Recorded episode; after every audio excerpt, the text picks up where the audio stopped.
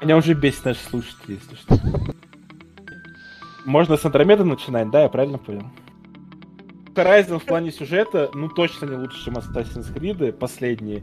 Тут меня извините, конечно, за такое мнение. Doom 2016 это посредственный шутер, который я не О, знаю, почему да. все полюбили. Провокации не заканчиваются. Привет, друзья! С вами подкаст «Не мои консерны», подкаст о игровой индустрии, разработке игр и о видеоиграх в целом. С вами на подкасте сегодня три геймдизайнера. Это Антон, Добрый день. Сергей Привет. и э, голос за кадром, который вы слышите с начала этого выпуска, это я, Никита. Сегодня мы поговорим об открытых мирах и о других темах, которые нас беспокоили за последнее время, а может не только за последнее. Например, тот факт, что я не проходил Mass Effect. Это Зря. беспокоит нас до сих пор, Никит. Мы, мы, мы не переживем это, мне кажется, никогда. Типа, это не то, что нас когда-то беспокоило, это беспокоит Ребята, самый- Это надо пережить. Э, Наконец-то закончить запись вступления и перейти уже к подкасту.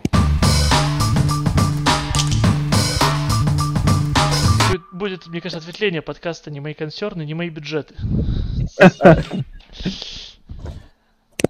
Надо какое-нибудь словечко такое же Так, закрю. придур- Давай. придурковато бизнесовое. Crew второй, но он стал хуже в Open World. Там Open World гораздо менее красивый, чем в первой части. Там очень много э, бэков, очень много локаций, через которые ты проезжаешь, которые менее выразительны просто, чем в первом Crew. Мне в первом очень нравилось просто кататься. Я начал проходить его в сюжете, причем нашел какого-то себе напарника через э, сеть. Мы с ним даже переписывались. Но в какой-то момент я просто все скипал в сюжете. Э, просто проходил его, чтобы... Я даже не знаю, наверное, чтобы не, не расстроить чувака, с которым мы начали проходить сюжет до конца. И он в конце у меня спрашивает, ого, а ты видел, как это все было в финале? Я такой, блин, чувак, я все проскипал, если честно. Я даже не знаю, про что у нас там был сюжет. Но как open world, ну, он мне очень нравился. Для меня это реально была замена э, Евротрак симулятора. Воу, ты Ну, не говори так. Ну, серьезно. В нем очень что, кататься. Я брал какую-нибудь старую олдовую такую ретро-тачку, которая Ага. кряхтит, пердит, включал вид от первого лица, ехал тихонько с одного конца Америки на другой. Ладно, это звучит как Америка Да, симулятор. но в этом же класс, класс и был. То есть, ну, ты сейчас как бы говоришь, что The Crew 2 просто э, исполнение э, открытого Просто мира, исполнение, да, графическое да. в основном стало похуже. Детализи- Ну, да, детализация. да. То есть не сам, ну, изначально в первый крю э, вот эта идея добавить целую Америку, она ведь, блин, и сделала, мне кажется, ее отличной от выходивших тогда всех прочих игр.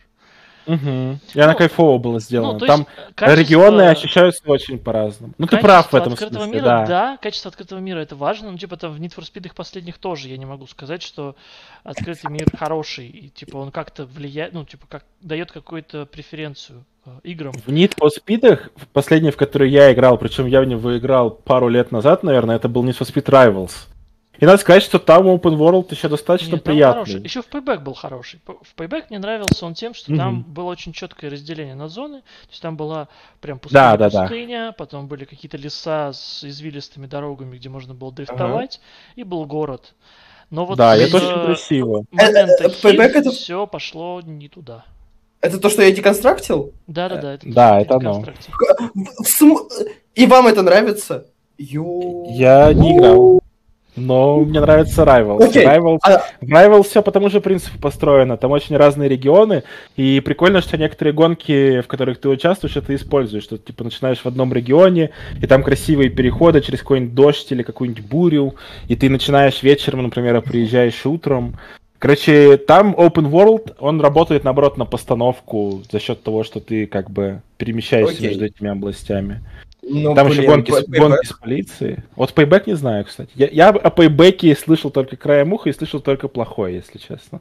Ну, это не знаю. Ну, то есть, да, оно разделено класс. Если бы оно было разделено так э, по главам, мне было бы гораздо приятнее, чем ты едешь так, о, а теперь давай ты быстро рванешь куда-то. Я еду на гонку, не хочу выполнять ваши мини-задания.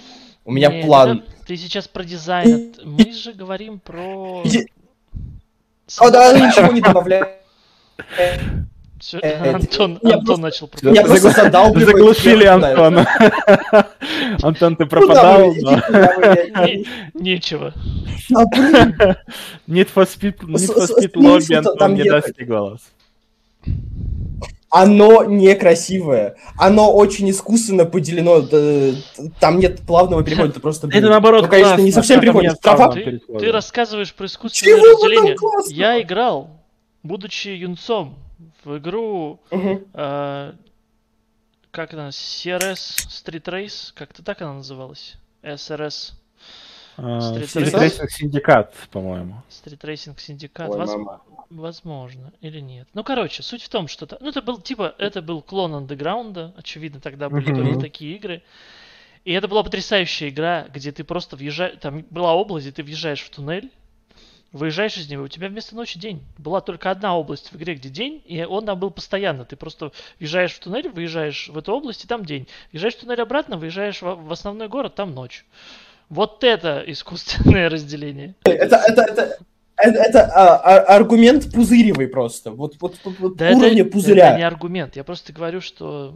Ну, Есть хуже, я не спорю. Но в пейбеке, ну, реально, оно просто растягивает твой геймплей искусственно. И меня это бесит. То есть, О, ты это- едешь это по этим... вопрос, о- э, это вопрос о том, зачем современным играм открытый мир. Это, это моя, Ну моя вот. идея. И он Э, просто, да, да, они затягивают геймплей, но при этом он не увлекательный, он Ну, смотри, тебя... Простой пример. Так не- не это- помощь. Это проблема всех плохих открытых миров, что они Да. просто затягивают геймплей тебе. Вот в чем проблема. Ну, да, а, ну, У как тебя сказать, такая это же история в Forza Horizon. И в четвертой, и в пятой, и в третьей. То же самое. Ты едешь, третий и ты можешь нарваться на... э, ну вот, я понял, о чем ты говоришь, что ты говоришь об этих испытаниях, которые на дороге разбросаны, которые тебя типа заставляют проходить. В Forza Horizon то же самое. И оттуда они это и взяли, честно говоря. В третьей Мгм. форсе, э, ну, я играл только в нее, в последнюю. А Я в нее в единственную играл. В третьей форсе сделаны уже они супер ненавязчивые, эти испытания. То есть ты можешь просто проехать, и тебе в уголке где-то напишут, что ты какое-то испытание там прошел. М, Так Но по факту ты можешь дальше речь. по всем делам Мне, ехать. честно говоря, тоже в пейбеке не казалось, что они навязчивые. Ну, типа, я в основном... Там дрифт-зона, я просто по ней обычно проезжаю, выезжаю из нее, еду дальше по своим делам. Вот где это было сделано плохо, это The Crew 2. Мгм. И я каждый раз ругался, и меня бесило, потому что э, ты едешь что там, по делам, у тебя вообще довольно большой путь может быть там от гонки до Блин, гонки. да, Ты едешь по делам, Да. и вдруг ты въезжаешь в какую-нибудь там зону, да даже не зону, бог с ней зоной. Вот это самая банальная штука, которую ты в остальных играх вообще не замечаешь. Эти радары скоростные. Ты просто пролетаешь мимо, тебе там где-то сбоку пишут циферки, но не в The Crew 2. В The Crew 2 ты проезжаешь под радаром, у тебя исчезает весь UI, появляется огромная надпись, закрывающая дорогу на весь экран. Да. Вы прошли радар на такую-то скорость. Пейбеке также Кто? в Кто The Crew это 2 придумал? очень... В The Crew Пейбеке 2 там, очень конечно, много... играется. Да, извините, я, я вернусь к пейбеку, потому что ваше NFS лобби меня. Там тоже ты едешь спокойно, ты такой, окей, мне еще минут пять пундохать до этой сраной гонки посреди пустыни. Я еду, еду, еду. И вдруг просто у тебя огромная плашка сверху экрана занимает верхнюю его треть, так, Сверху нужно побить ключевое- рекорд 200 километров в час. Я такой, Ключевое слово сверху, не посередине экрана. Ну хорошо, но это все равно нас прям бесит, Я- я, просто еду. А мы закончим, делать мы когда вещи. с этим закончим, я просто запишу тебе, как это выглядит в The Crew, чтобы ты понимал, что в пейбеке это очень ненавязчиво. Поверь мне, я играл в обе Ну. эти игры, я знаю, о чем я говорю. В пейбеке это ненавязчиво. Если это ненавязчиво, я просто боюсь э, открывать The Crew 2. Даже не Да, думаю. ты, ты правда, я просто... В, в The Crew 2 очень много активности элементов, которые тебя прям выдергивают из твоего, я не знаю, как это правильно назвать. Да Из flow у тебя спокойный. Вот это, Из flow, мне да, кажется, просто самая вообще большая проблема The Crew была. То есть мне нравится, честно говоря, открытый мир The Crew 2 тоже. Ну, то есть с нюансами, но он прикольный. А, Но меня, слушай, меня, наверное, вот это больше всего и раздражало. Ну да, я но не когда могу ты спокойно просто покататься просто. По да, ты начинаешь просто ехать не куда-то по делам, там, не, не что-то из такого, из такой вещи, а ты просто хочешь просто проехать там от точки до точки и почилить, и реально у тебя через каждые 10 метров вот эта вот херня какая-нибудь.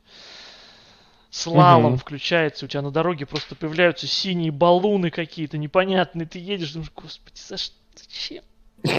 А еще объясни мне в The Crew 2 фишку, что для того, чтобы мне сходить в магазин каких-то тачек, меня перемещают буквально туда физически, в какой-нибудь другой штат. Это Я называется иммерсивность, захожу. Никита. Ты как будто не Но дизайнер.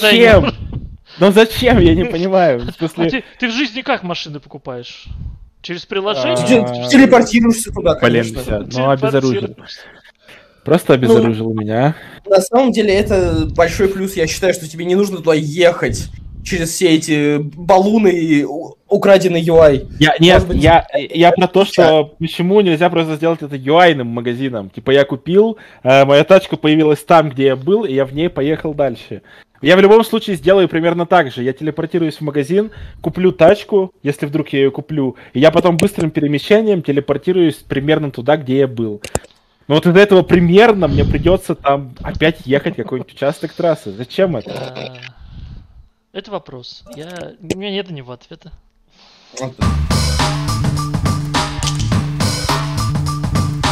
Про многие, про многие игры какое-то время назад мне казалось, что я про многие игры, в которые играл, проходил. Я могу про них рассказывать, но когда ты начинаешь перепроходить разные старые игры, ты уже начинаешь сомневаться в том, а правильно ли ты все запомнил, потому что многие игры, которые я перепрохожу, например, у меня есть даже любимый мой Condemned 2006 года, который я считал своей любимой игрой, и я его переходил с некоторой периодичностью, и каждый раз, когда я его переигрываю заново, для меня как будто новая игра абсолютно открывается. Я такой думаю, блин, а, а как так? Как это работает? Вот просто объясните мне. Я ее прошел, я запомнил, я понимаю, за что я люблю эту игру, я это помню у себя в голове, я могу рассказывать про нее. А потом я запускаю, и это совершенно другая игра. Она мне может как понравиться, так и не понравиться, но как-то впечатление совсем другое. Поэтому я Ну, боюсь видишь- рассказывать про штуки, в которые я когда-то играл или проходил. Потому что если я не проходил их за последний год... О, Mass Effect я вообще не играл. О, это, конечно, упущение. Все, Ну, в Андромеду. писать. Я- Андромеду это, кстати, поиграл открытом 10 мире я хотел Подожди, ты сказал, что ты не играл ни в какие Mass Effect, кроме Андромеды? Да. Так, подкаст, подкаст закончен. Подкаст закончен. Ни в какие Dragon Age, я должен, подожди, простите, я должен пойти к Александру сказать, что я не могу работать в одном отделе с Никитой. Э, Это выше моих сил. Это ранило меня в самую душу. Mass Effect был одним из пунктов, которые я собирался обсуждать сегодня, а ты не играл. Ну, я могу, я Тоже. же... Я- Потому я что не могу. Я, я могу, я ресерчил, сказал Никита. Я ресерчил, да? Я не играл, но Я видел ресерчил. все скриншоты. Купил два раза в обычном легендарном издании. Я Но все не могу играл. рассказать. Подожди. Да. Хорош. Купил, Так, купил, значит, могу нам, нам нужно, нам нужно э, лирическое отступление, как ты дошел до такой жизни. Да блин, слушай, я человек, у которого Ты 2000 потратил- игр во Ты всех потратил лаунчерах. время на Elden Ring, когда у тебя не пройден Mass Effect. Я, я не Я представляю. потратил время на Elden Ring, я всю прошлую неделю играю в Elder Scrolls Online, и я прохожу О. колду э. Cold War. А, господи, хотел Так сказать. что, А, ну да, у, И- у колды все еще есть сюжетные кампании, забываю время от времени. да, да, с Серьезно? колдой мне интересная история. С колдой интересная история. Я играл во Вот это вторую мне- колду, во вторую колду. После этого я поиграл в Black Ops 4, где нет сюжетной кампании. Э, И она мне очень понравилась как аркадный шутер. И после этого я сейчас играю в Cold War. Все остальное я вообще пропустил пос- против... мимо себя. И поэтому мне кажется, что колда это офигенная игра. я не понимаю, почему все недовольны. Наверное, потому что я пропустил остальные 19 частей, скорее всего. Но Всего 19? колда, колда, колда это как раз, вот я хотел, когда мы говорили про хайлайты, хотел сказать про нее, что колда это как будто игра хайлайт. То есть тебе не надо смотреть хайлайты по этой игре, ты играешь, и там все настолько быстро, и всего настолько много, что, ну, в, какой- в какой-то мере это прикольно. Наверное, раз в год такое развлечение было бы забавно, хотя я тоже не уверен. И простите, я увел нас куда-то от нашей темы разговора. Не, нормально. Я, я, кстати, по- поднял профиль Никиты просто в Стиме. Никит, это сколько ты игр прошел в жизни? Да. А, слушай, ну, наверное, пару-тройку сотен. Ага. Ты знаешь, сколько у тебя игр на аккаунте? Да, 1700 с чем-то в Стиме. Еще 400 в Гоге. И еще в Эпике бесплатных набрано. Еще в Origin есть. Да, Origin? игры у меня, игры у меня около 2000 точно есть.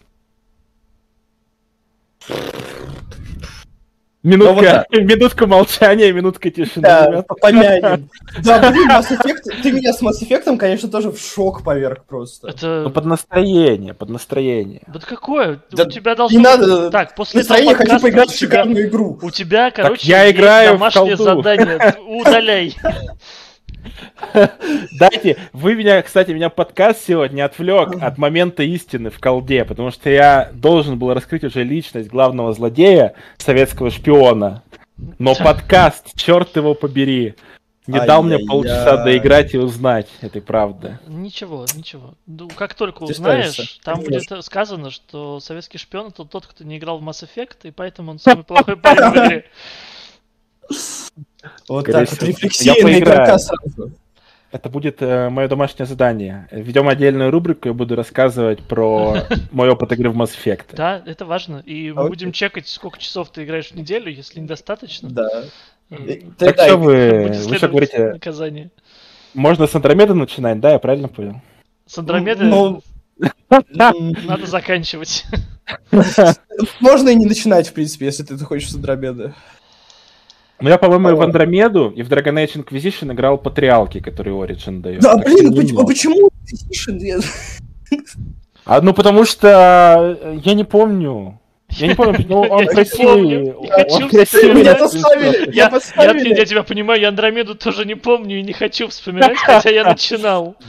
У меня наиграно Я, 7 э, часов в Андромеду, я не знаю, зачем в Origin написано, я не помню эт- этих 7 часов. Там прекрасное вступление, там прекрасная анимация в Андромеде. Я помню, как игроки были, которые защищали и говорили, что э, про анимации страшные, смешные в Андромеде это все ложь. И когда я запускал и видел все те же самые анимации и плакал, я думал, ребята, да, вы разоблачили всех этих людей в интернете, которые врут. Понимаешь, в чем дело? Анимации ты можешь починить. Э, там, Но сюжет не геймплей починишь. ты можешь починить, да, но то, как э, люди, которые занимались Андромедой, э, достали большой лор вселенной, созданный до них, э, расстегнули ширинку и просто нассали на него. А потом Ну, я не знаю, и- слушай, Я не он знаю, не знает может- а можно... Нет, нет, я не про это. А можно ли, можно ли винить этих людей, потому что, по сути, это делало...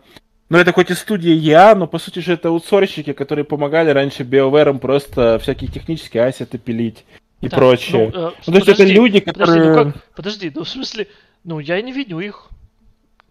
Ладно, они не виноваты, но игра-то от этого меньшим говном не становится. Это правда, да. Просто, мне кажется, есть такая тенденция в игровом сообществе постоянно во всем винить разработчиков. А, Ну, хотя, если честно, тут, наверное, надо быть на стороне игроков, потому что по факту же они оценивают продукт, правильно? Да. Ну, Какая разница? Нет, есть, есть ситуации, когда ты можешь обвинить, ну, не разработчиков. Там, Анзем, например. Вот, судя по тому, что Да, но с другой стороны, Джейсон игра Шрайер, говно. Anthem э, это результат работы, ну, это результат вообще не разработчиков. Это результат потрясающего э, эффективного менеджмента, где почему-то был выбран ненужный движок абсолютно, ненужное направление, а игра вообще могла быть хорошей. Но я так понимаю, Electronic Arts очень хотели и до сих пор очень хотят Frostbite продвигать, потому что в него было просто, просто вбухано много денег. Ну, все И понятно. поэтому они... Но я не знаю, в чем их проблема. Типа, ну, почему не сделать как, э, ну, тот же Ubisoft. У них на каждый проект свой движок. Там Anvil для эм, Assassin's Creed, Snowdrop да. для Division. Ну, то есть, если вы хотите продвигать свои движки, ну, оставьте Frostbite для шутеров, а сделайте для RPG подобных игр другой движок. Ну, или похожий. Ну, там, возьмите основу Frostbite, посадите команду, пусть она его перепишет так, чтобы из него можно было нормально делать RPG-хи. И все, проблема решена. Ну, типа, Ну, это вопрос. подкаст об Ко открытых многим- мирах э, просто... Да мы дойдем еще до открытых миров. У нас много часов впереди. Воскресенье длинное. Да. Я, кстати, вспомнил, э, мы говорили про Call of Duty, и я вспомнил свой потрясающий э, опыт странный, когда вышла Infinite Warfare и собрала огромное количество негатива а, мне понравилось больше всего. Ну, там одна из самых, на мой взгляд, клевых Call of Duty. Я Это дол... которая про космос, верно? Да, я долго не мог понять, почему. Ну, потому что реально, она типа была классно сделана. Это была первая Call of Duty, где появились дополнительные задания. Там первая Call of Duty, которая э, дала тебе возможность э, разнообразить обычные перестрелки оружием перестрелками на этих самолетах в космосе. Там в целом сюжетная кампания была очень классно срежиссирована. Там э, миссия, где вы бежите по Меркурию, который туда-сюда мотыляет и бежишь по солнечной стороне, сгораешь, бежишь не по солнечной стороне, у тебя все в порядке. Э, ну, очень много было классной истории. А потом я узнал, что все, кто хейтили, оказывается, играли в мультиплеер и не играли в сюжетную кампанию вообще. И типа мультиплеер mm-hmm. там был херовый, херово сбалансированный. Я... А я не играл в мультиплеер. Мне вообще был на тот момент мультиплеер Call of Duty абсолютно неинтересен. И я прошел сюжетную кампанию, остался очень доволен и не понимал, чего люди так... Что им так не нравится. Ну да, колда же известна тем, что многие в нее играют только э, ради мультиплеера. Но мне кажется, еще с Infinite Warfare была проблема в том, что может быть, я не прав, но у меня такое ощущение, что колда во многом для аудитории, которая любит милитари тематику и все тому подобное. Mm. И вот эти все части, которые про современную войну или хотя бы недалекую войну, близко к реалистичной, они больше заходят аудитории колды. Поэтому, может быть, еще и поэтому фантастический сеттинг мне, был не очень воспринят. Мне очень понравилось, как когда вышел Infinite Warfare. Э, это хорошо показывает вообще, что не стоит идти на поводу аудитории. Когда выходил Infinite Warfare, одновременно с ним выходил Battlefield 1. И вся аудитория такая, господи, вот этот космос всех, всем надоел, мы это видеть не хотим. Слава богу, сейчас Battlefield про вот Первую мировую войну. Потрясающий сеттинг, это то, чего мы все хотим. Э, проходит время, э, собственно, тогда вышла эта Call of Duty, я даже не помню ее название, какая-то промежуточная, я в нее даже не играл про Вторую мировую после Infinite Warfare. Э, и в это же время выходил Battlefield V, и люди такие, господи, как надоела Вторая мировая война, как мы хотим будущее Слушай... или современность. И я думаю, что люди, которые там отвечают за выбор сеттинга, они сидят такие, господи, что вы хотите? Про то, что надоела Вторая мировая война, мне кажется, я слышу со времен второй колды, когда я более-менее стал да, что-то но, слышать да, вокруг. Но когда Ой, выходил... ты скажешь Второй мировой. Дело в этом, Дело в этом что... Дело в том, что когда вот выходил Battlefield 1 и Infinite Warfare, все говорили о том, что всем надоел современный и типа фантастический сеттинг. Все хотят э, вот этот вот Первая, Вторая мировая война, ой, как нам Мне кажется, мне кажется, что это оправдание постфактум, потому что первая батла была супер успешна, потому что у нее был крутой маркетинг, вот этот крутой ролик под Seven Nation Army, который самый первый. А у, у, у батлы, которая пятая, V, как ее правильно называть, у нее маркетинг был херовый, и уже игроки перестали ее любить. Не, подожди, дело, нет, дело даже не в том. Это не оправдание после. Это произошло, вот эта история вся произошла в момент, когда вышли э, анонсирующие трейлеры анонсирующий трейлер Infinite Warfare и анонсирующий трейлер Battlefield 1. Комментарии mm-hmm. под Но первым про... были типа, что «О боже, да, вот мы скучали по такому, как нам надоела современность», а под Infinite Warfare было «Как нам надоел космос, мы хотим Вторую мировую». Я про то тебе и говорю, мне кажется, просто трейлер был гораздо круче, и маркетинговая кампания у Батлы первой одна из самых крутых вообще за последнее время. Мне кажется, именно это сыграло, и поэтому люди говорили, что вот им а, охотно. Ты думаешь, что они себе так это объясняли? Да, да. Хотя, хотя им просто понравился крутой трейлер. Мне тоже понравился трейлер первой батлы. Он был крутой. И хотя первая батла мне потом постфактум вообще не понравилась. А потом мне понравились только, только пейзажи в ней. Но а потом да. всем понравился трейлер Battlefield 2042, но потом вышла игра. И... Ну да, трейлер нет, не подожди, спасти. подожди, не 2042, как она называется? А, нет, 2042, все правильно. 2042. Вот я просто вспомнил это, конечно, ту старую... панч я... неожиданный я моей памяти. Я вспомнил... Ну ты я дурак. вспомнил старую, старую батлу которая, помните, была еще про будущее. 2142 она, по-моему, была. Да, да, да. Где были роботы гигантские. Ну, вообще, да. Я Блин, вот как я хочу такую батлу. Именно батлу, не Titanfall 2, где маленькие карты, а батлу с большими картами, с роботами, блин, с кучей техники всякой. Но игрокам, наверное, не зайдет такое.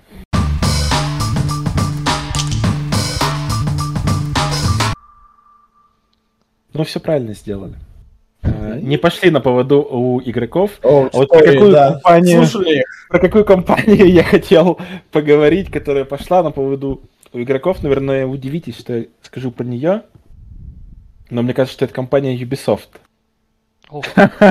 Вот вы, наверное, сейчас удивлены это услышать, но мне кажется, что это компания, которая очень сильно восприняла критику Assassin's Creed в какой-то момент и очень сильно стала полагаться на какие-то исследования фокус-групп и всего прочего, потому что мне кажется, что фокус, о, что кризис идей, который у них есть сейчас, э, и провал отмена многих проектов, оно связано как раз с тем, что они ну, перестали понимать, у них как-то, не знаю, отодвинули на задний, на задний план людей, которые креативно могли что-то придумать, и стали брать в работу идеи, которые как будто бы должны понравиться игрокам, но по факту получается, что почему-то очень многое бьет мимо игроков. Блин, знаю я одну такую компанию.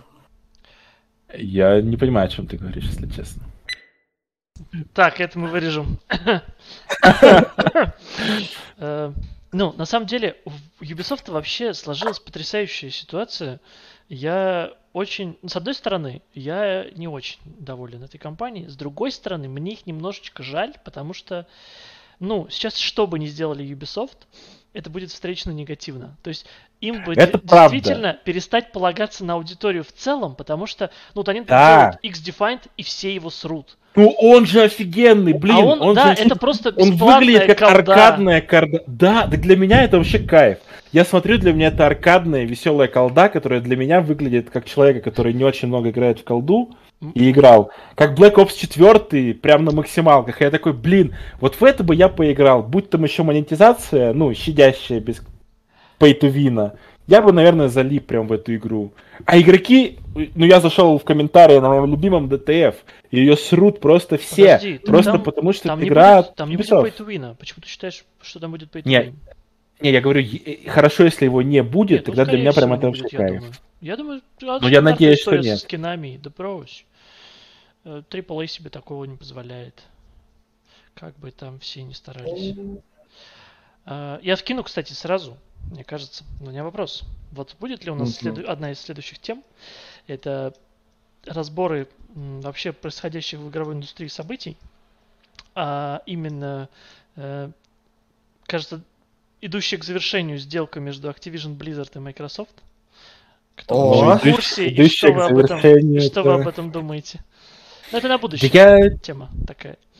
Да мы можем прямо сейчас за нее схватиться, Да, потому что ну тема куда? про... Открытые миры Тема. умерла. Не Тема про... Да тема просто про фритуплейную колду хорошо ложится на слова Sony, которая говорит, что аналога колде невозможно создать. Да, дело Вот не в этом. нас- Мне вообще очень понравилось. Я под видео X-Defined видел комментарий. Э, Точнее, не комментарий, там типа идет комментарий, и в ответ ветка такая открывается. Чувак типа пишет, что господи, как надоели эти компании, которые пытаются создать типа свою колду. И чувак ему отвечает на это. Кто? Э, Ну, чувак мне понравился, отвечает, ну знаешь, это лучше, чем компании, которые распускают сопли и говорят, что Call of Duty невозможно повторить. Ну, пон- понятно, понятная отсылка на кого вот эта вот история. Shots fired. Я бы, я бы хотел у чувака у первого спросить, э, мне можно три, три компании, три игры, которые пытаются повторить колду. Я кроме Ну. Homefront, который Э, провалился с треском, никого Создатели не помню. Escape of Tarkov работают над Tarkov Arena, который тоже будет аналогом Call of Duty. Ну, такое, ну, ну окей, тогда можно какой-нибудь Warface если сюда приплести. Ой, да. Не приобретать Warface. Плетаем Warface. Когда-то, когда Абсолютно. Call of Duty Он там 2000 Калибр вышел еще в Steam недавно. Когда Call of Duty 2019 года умерла окончательно, ну, в плане онлайна, когда все ушли сначала в Cold War, потом побывали в Cold War и пошли в этот Vanguard, господи, отвратительно об этом думать. Э, Я помню, я пытался найти какой-нибудь аналог-заменитель. Я играл во всякие Валоранты, э, вот это вот все, Insurgency, и, честно говоря, я понял, что это правда какая-то проблема. Не хватает. То есть Формула-то банальная. Сделать Call of Duty это Да. довольно банальная история. Тебе нужен арена-шутер, то есть э, Ну не, не скажи, не банально. Тебе нужен арена-шутер, но тебе нужен очень дорогой арена-шутер, Ну, очень качественный. э, Ну, вот С я считаю, что. X-Define нормальный, он выглядит вообще Да, я хорошо. согласен. И играется, похоже, хорошо, судя по отзывам тех, кто приложился. Я не знаю. Мне кажется, вообще должно быть радостно, что такие вещи появляются, потому что, ну, алло, тут вот все плачутся, что без Call of Duty платформа развалится, которая вроде бы как хвалилась своей независимостью. Ну, там же понятно в сделке все-таки Activision и Microsoft, что там во многом идет спекуляция с обеих сторон. И там Xbox прибедняется очень сильно, что... Ну, хотя они озвучивают фактические цифры, что они очень сильно отстают от Sony. Э, Sony прибедняется прям вообще, по-моему, некрасиво про то, как... Sony всё, отвратительно Ой, мы, мы, мы разрушимся без Call of Duty. Да, ну там, по сути же, просто никто не хочет... То есть одни не хотят терять кусок своего пирога, а другие э, хотят этот кусок, наоборот, себе забрать. Мне кажется, Забавно, там э, за- вставать на чью-то сторону, ну, такое. Ну, понятно, что компании идут на любые способы, чтобы достичь своих бизнес-целей. Ну, типа, чему тут удивляться? Да, но я считаю, ну тут нельзя вставить на чью-то сторону, но я считаю, что Microsoft тут просто немножко в своем праве. Ну типа, они платят безумные деньги и покупают компанию, Ну да. и объективно это не повлияет на монополизацию, ну объективно не повлияет на монополизацию рынка. То есть, если бы были там какие-то реальные угрозы того, что Microsoft станет монополистом, окей, ну у меня бы не было вопросов к такому обсасыванию этой сделки. Но там объективно нет никаких причин, ну не станет она монополистом ни в чем. И поэтому мне не очень понятно, откуда такой ажиотаж и нежелание. Э, И выходит Джим Райан, и одной рукой сначала он рассказывает о том, как ужасно, если Call of Duty станет эксклюзивом, и вообще как он ненавидит эксклюзивные вообще сделки. А потом другой рукой говорит, что Final Fantasy 16 выйдет только на PlayStation 5. И ты такой, Джим, уходи.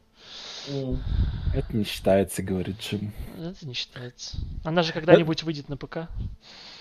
Как ремейк Ох. семерки. Ну да, ну да. Да по большому счету весь спор вокруг этой сделки, это спор, мне кажется, между фанатами той или иной платформы, которые разворачиваются просто бешеный каждый раз, когда какая-нибудь новая новость появляется. Для меня вообще это немного забавно, что люди, ну как мне кажется, даже многие взрослые люди прям так серьезно срутся из-за платформ. Ну, типа, А, я согласен с тем, что ты сказал, что Xbox здесь в своем праве. Ну реально, они платят деньги и покупают и... И все, ну покупают и покупают. Будут вопросы у них от какие-то от органов официальных. Тогда окей, справедливо. А так какие к ним претензии? Были бы у Sony деньги, они бы давно уже много из себя купили, мне кажется. Банжи ну, то есть, Ну, деньги-то у них есть, я думаю. Но у них гораздо меньше просто, чем у Microsoft денег. В этом нет ничего плохого, типа, это не делает их хуже, но это факт. У них совсем другого уровня бизнес, другого масштаба. Ну как бы, ну, о чем тут спорить? Знаешь, я видел немножко другую э, точку зрения, э, что Sony еще, ну, Sony выигрывает у Microsoft, и эм, Microsoft имеет право там на такие сделки по той простой причине, что даже при условии там, отсутствия больших денег Sony за, там, послед... за поколение PS4 собрала вокруг себя очень э, мощные команды. То есть у них ведь работают в Санта-Монике, в. Blue Hole, по-моему, называется студия, которая делает у них ремейк э, Colossus сделала, потом Demon Souls ремейк. Я не помню э, точно название. Э, Insomniac, который делает Человека-паука. Ну, вот эти все ребята, это очень хорошие э, студии с очень хорошими специалистами, э, и они, соответственно, работают на Sony. То есть у них человеческий ресурс в плане разработчиков очень качественный. И не мудрено, что Microsoft хочет этот ресурс у себя тоже усилить. Потому что... Мгм. Я согласен с этим. Sony, они ведь, ну и правда, большую часть рынка еще откусили. По крайней мере, если сравнивать эти вот старшие консоли, отложить Nintendo Switch на минутку, потому что это немного другая все-таки история про портатив. И они как будто нашли секрет успеха, как зарабатывать столько денег. Но я боюсь, как бы Sony не оказались заложником этого секрета успеха, потому что, мне кажется, он действует недолго. И тот же не очень большой успех второго Horizon это показал. Потому что, казалось бы, второй Horizon, он красивее, он дороже, и он лучше во всем первого, но он не зашел совсем игрокам так, как первый зашел. Потому что у первого были какие-то бешеные продажи, по-моему, там 10, может уже даже 15 миллионов копий. А вот у второго все похуже с этим. Хотя, казалось бы, игра сделана по всем, ну, канонам Sony, как сделать успешный продукт. Так Я не знаю, кстати, что со вторым годом форум, сколько он там продался. Но такое ощущение, как будто шумиха уже. Э, вот они ведь Sony, они ведь не только им продажи важны, они ведь отменили Days Gone, э, ну не стали рас- Days Gone, не стали рассматривать сиквел, потому что типа пресса была не Мгм. очень. То есть им нуж- нужен еще и какой-то оценка своих игр как какого-то культового такого явления. Они этого еще ждут. А ну как будто у второго Horizon совсем такого не было, если не считать смешных сравнений со вторым Mass Effect. Который я даже как, как человек не игравший понимаю, что это ну бредятина полная. И второй God of War, мне кажется, тоже гораздо тише прошел, просто потому что секрет успеха, мне кажется, был не в том, в чем видит себе Sony, а в том, что те игры удачно выходили, выходили вовремя. А может Ну, просто интернет говорит, что формула он дала 11 сбой? миллионных копий. Кто сделал 11 миллионов кофе? God of War второй? Да, Рагнарёк. А, ну это дофига, на самом деле. Согласен. В принципе, неплохо. Но шумиха уже поменьше вокруг него. Мне кажется, первый был прям таким каким-то явлением. Вокруг него, конечно, тоже было много споров. Но он как такой, не знаю, вся эта история про отцов и детей поднялась. Я даже помню, там много это обсуждалось, когда взрослые дядьки рассказывали, как это им там помогло прочувствовать свои отношения со своим ребенком по-новому, благодаря этой игре, сколько они увидели параллелей. Мне кажется, потом Ну, все насчет игры второго- Sony стали про это. Да. это да, это правда. Как, как про семью форш- форсаж начался, и все. Ну, я говорю, да. мне кажется, концепция довольно простая. Формула дала сбой. Ну нельзя. Ну, по большому счету, Sony делает одну и ту же игру из года в год. Они делают Assassin's Creed, просто они делают Да его даже, чуть-чуть да иначе. даже не Assassin's Creed. Они делают ну, хуже все-таки, чем Assassin's Creed. Да. Ну, блин, как бы мы не... Ох, сейчас не, ну, все, наш ну, подкаст блин. можно Это официально заявление. Да не, ну простите меня, ну серьезно, ну Horizon в плане сюжета, ну точно не лучше, чем Assassin's Creed последние. Тут меня извините, конечно, за такое мнение. Ты не играл Э, в Mass Effect. Никита, как ты можешь вообще Да. рассуждать про сюжет? Никаких Так, заявлений подождите, подождите. Я сейчас вброшу, но давайте так, мне кажется, все-таки лучше Open World в плане того, чтобы ты чисто развлекался в этом Open World, все-таки делает Ubisoft. И делает она их со своей серии Assassin's Creed в основном. Как же Зельда? Breath of the Wild. Блин. Ну, как бы, не знаю, весе- Баня. веселье зачищать аванпосты, ну, такое.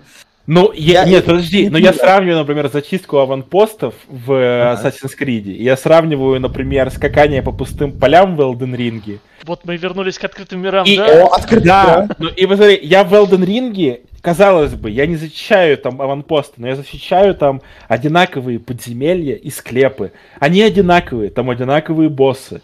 Там просто Ага. сложнее core-механика, но по факту своему. Я убиваю одних и тех же врагов, хожу по тем же коридорам.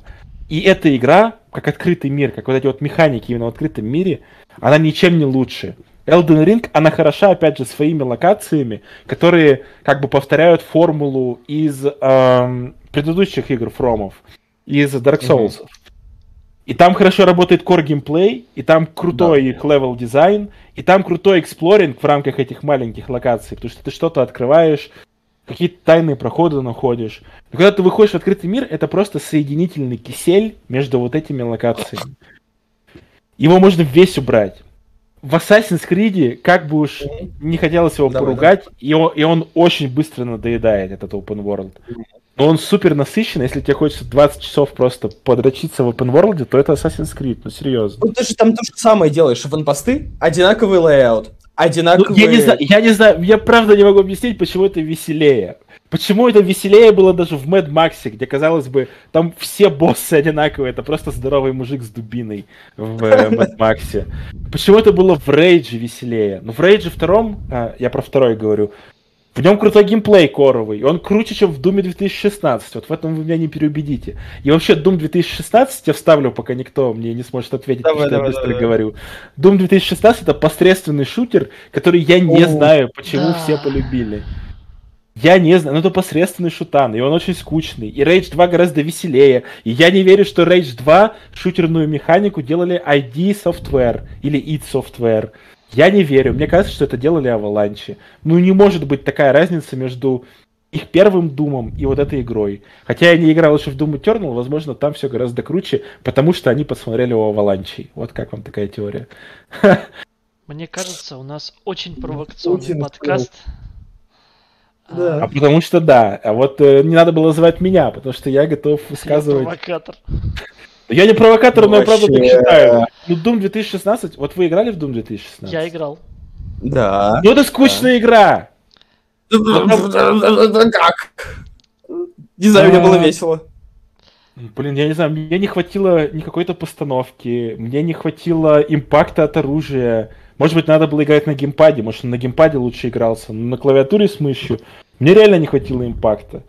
Мне показалось странным, как враги реагируют на некоторые атаки, потому что на некоторые атаки они станятся и дергаются, на другие они просто никак не реагируют, ты как будто в пустое пространство все выпустил. И я понимаю, что она вся такая алдовая. Ну, ребята, ну это, ну это неправда, ну, блин, ну... Мы же в 2023 веке живем. Почему нам надо играть во все это? И я думаю, что старые Думы до сих пор играются лучше, чем Doom 2016 года. Вот мое мнение. А я их проходил впервые, Ау. старые Doom, ну, наверное, года три назад. Первые дополнения точно я играл. Не, по- второй, по-моему, я не прошел до конца. Капец у тебя бэклог, конечно, тянется с, с какого там, с 97-го. Да, а ты говоришь Mass Effect, блин. Я еще в Mass Quake, Effect, он еще в Quake не поиграл. 1897 Я еще в шашки не поиграл, в нарды Да, не поиграл. еще. Надо открыть надо для себя. Потом еще, знаешь, короткие придумали. Самое страшное, что я согласен с Никитой, Doom 2016 года очень унылая игра. Блин, Да, Более того, Аллилуйя! более того, я когда в нее играл, я не мог понять, у меня было ощущение, что я играю в кликер. Первое время, пока не открылись Ну, какие-то способности, ты просто кликаешь, ты просто наводишь мышку и кликаешь, кликаешь. Как можно сделать шутер без перезарядки? Это же геймплейная механика, которая добавляет тебе динамики. Тебе нужно там кайтить врагов, если он жирный, пока ты перезаряжаешься. Тебе да- Ну, ты бы- Я просто в Doom 2016 года влетел, так уж получилось, сразу после того, как бросил играть в Destiny 2. И это был такой О, ну адовый была контраст, что просто... Ну, я не понимаю как. Я допускаю, что людям он понравился поэтому. То есть, это, видимо, была такая идея, сделать его настолько алдовым, чтобы... Я не верю. Вот. Я вот в это не верю, если честно. У него, Я, я у него, у погрузился него в это. сколько там? Я не верю, что он понравился, потому что он Капец. алдовый. Ребята, ну не- это неправда. Но алдовые шутеры не такие вообще. Они совсем по-другому ощущаются, алдовые шутеры. Doom Да, бэклог 2016... как раз. Они все Ага. ощущаются с привкусом Дайкатаны. О, блин. Мне кажется, даже Дай Катана играется веселее, но я не играл, чем Doom 2016. Я не играл, но я купил, поэтому могу рассуждать. Я, я, кстати, не купил. Джон Ромеро меня не наебет. Вот так вот. Джон Ромеро слишком много требовал на деньги, чтобы я покупал его игры. Мне Ну, вообще мы нашли кажется- единственную черту для Никиты. Мне вообще кажется, что в шутерах, ну, типа, давно уже должны появляться какие-то дополнительные механики. Я с большим э, воодушевлением смотрю трейлеры шутера Witchfire, О, нет. э, потому что... ну, ш- Это Дустан второй. Это, это преступление против человечества. Ну, ну, я, не, понимаю, но объясни мне, ну зачем подожди, пытается сделать второй Дустан? Объясни мне, Destiny 2 это преступление против человечества? Нет, Destiny Я 2, согласен. Destiny 2 это офигенная игра. Это, это офигенный ганплей. Когда я просто хочу пострелять часов 10, я могу скачать Destiny 2, установить, пострелять и все. Я не могу в ней прокачиваться, потому что у меня пухнет голова, когда я начинаю думать о том, типа, как в ней прогрессировать. Если честно, я вот сейчас играю в тест тоже, как в онлайновую такую ММО. Бля, я не могу, ребят, я, скорее всего, ее брошу, я не могу. Когда надо думать, блядь, об инвентаре о своем, о том, куда идти, чтобы прокачиваться, как прокачивать. Я лучше в сингловых играх об этом подумаю. Вот в мультиплеере почему-то у меня все отключается. Но возвращаясь к Witchfire, я не понимаю, зачем Хмеляш полностью копирует Destiny 2. Он все равно не сможет вытянуть продакшн, который есть у Банжи. Он не сможет вытянуть поддержку, которая есть у Банжи. Я не понимаю эту игру, если честно. Я хотел рассказать про механики, ты все испортил. Давай. Ну ты Ну, расскажи про механики все равно. ну, потому что я... Ну, все равно расскажи. Ну, там э, в последних трейлерах они показывали э, историю, когда у тебя персонаж кидает, э, например, колокол, и тебе нужно, то есть он станет противников, но фишка в том, что тебе нужно, чтобы он станет по нему стрелять. То есть тебе подходят противники, ты стреляешь по колоколу, их станет, ты стреляешь по ним, как только их отпустила, ты снова стреляешь по колоколу. А, Блин, да. История с э, боеприпасами. Тебе нужно попасть в голову. Э, это даст тебе особый боеприпас, который ты заряжаешь в револьвер. Ну, там у каждого оружия свои какие-то дополнительные перки. Ты заряжаешь его в револьвер, и следующие там три выстрела зам- замораживают противников. И вот такие механики, они делают разнообразие. Ну, то есть без них шутер, вот без всех механик, вырежи все механики, получится Doom 2016 года, который кликер. Ну как? Я не понимаю. Вырежете из Дума 2016 этот инвентарь, стендап, конечно, Я не мог переключаться, блядь, между оружием в Думе 2016, потому что это, блядь, головоломка круче, чем баба из Ю, блядь, переключиться в Думе 2016 между оружием. Я Но поделюсь. что я хотел сказать насчет Witchfire. Мне кажется, что вот эти механики, они могут как сделать просто, ну, охеренную ритм игру, но не, не в смысле ритм игру, а в смысле зада- задавать, задавать хороший ритм шутеру. Ну, ты, наверное, понимаешь, если ты играл в Destiny, Мгм. там все вот эти вот звуки перезарядки, то, как оно стреляет, это создает какой-то такой, ну, определенный ритм. И вот эти все механики с колоколом и с попаданием в голову, мне кажется, могут супер на это сыграть. Но если, блин, хмеляш ошибется, то это будет такая нудная хрень, мне кажется, что... Короче говоря, это очень много рисков с этими механиками, но я надеюсь, что у него получится, и правда будет супер приятная по ганплею игра. По крайней мере, я понимаю, почему он делает ее столько лет, а Vanishing of Ethan Carter вышла в 2013, если мне память не изменяет. То есть он 10 лет эту игру уже делает. Ну, Время она- он выделил сколько надо. Выглядит она хорошо.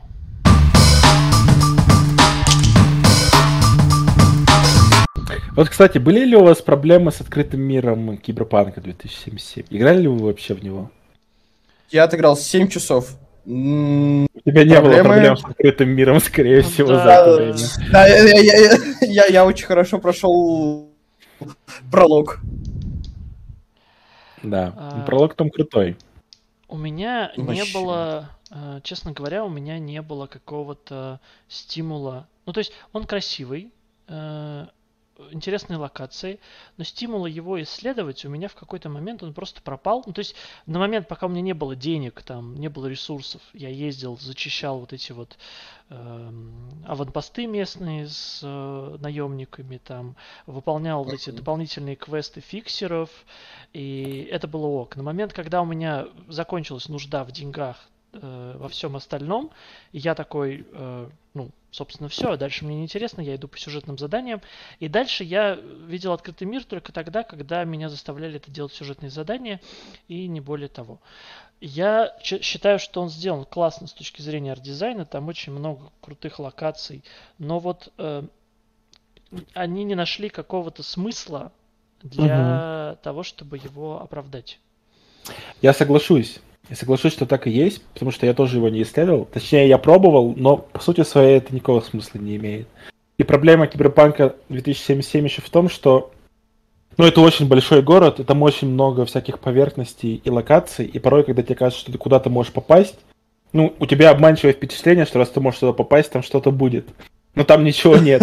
Просто, просто игра, ну, как бы, ну, в этих моментах... Ну, они просто сделали, что ты туда можешь попасть, и они ограничили, и все. А, но у меня вот какой вопрос.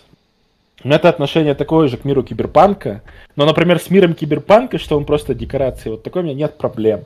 Но почему у меня проблема с миром Элден Ринга? Который тоже можно воспринимать, казалось бы, как декорацию.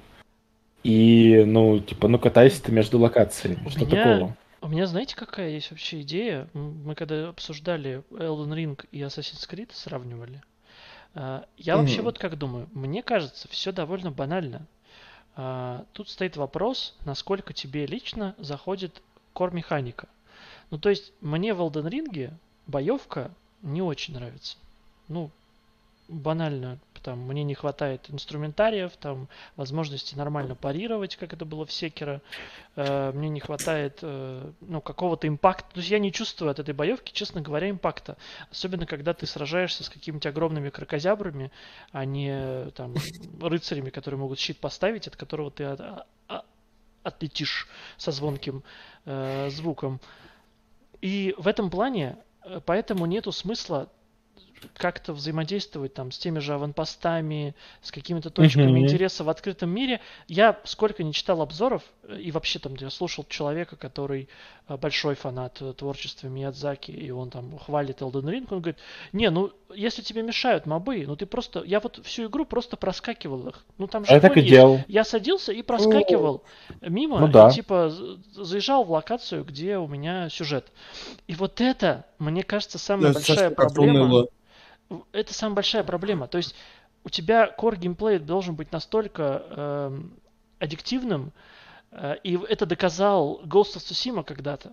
То есть, когда ты делаешь боевку satisfying с точки зрения визуала, с точки зрения импакта, mm-hmm. люди реально, ведь куча просто роликов э, из Ghost of Tsushima, где ребята просто ходят по аванпостам и рубят этих монголов, потому что это классно. Тебе это не надоедает долгое время. Неважно там, какую ты получишь награду, а она там есть, опять же. То есть в случае Elden Ring ты зачищаешь лагерь наемников, и там лежит э, цветок для крафта зелье, которое ты, скорее О, всего, в игре не будешь, мой не будешь использовать. И, ну, типа, ты такой, что? Ну, то есть, опять же, и э, то же сам, те же самые ролики, например, я видел про э, многострадальный Ghost э, Recon Breakpoint. То есть, когда-то добавили наконец-то mm-hmm. этот иммерсивный режим, где нету вот этого вот дроча на э, шмотки и прочую ерунду, опять же, куча роликов, где люди просто реально ездят и зачищают аванпосты на иммерсивном уровне, там, отключая весь интерфейс. Это выглядит очень прикольно, за этим прикольно наблюдать. Скорее всего, классно так играть. А в Elden Ring вот этого нет. Нету кора интересного, который бы тебя мотивировал там, убивать да. каждого моба на своем пути. И чаще всего это еще и душно. То есть это high risk, low reward история. Угу. И ты, конечно, ну и, конечно, у тебя открытый мир становится не просто декорацией, он становится помехой. Он становится проблемой, которую тебе нужно как-то преодолеть, э, чтобы дойти, ну, чтобы получить прогресс в игре. И мне кажется, вот это больш... самая большая проблема открытого мира в Elden Ring. Слушай, я с тобой соглашусь. Да, ты действительно сказал. Вот боевка Elden Ring, она хоть и похожа на Dark Souls с первого взгляда, но в ней есть одна большая проблема, э, которую, мне кажется, Миядзаки добавил, пытаясь сделать боевку сложнее для скажем так, преданных фанатов его творчества.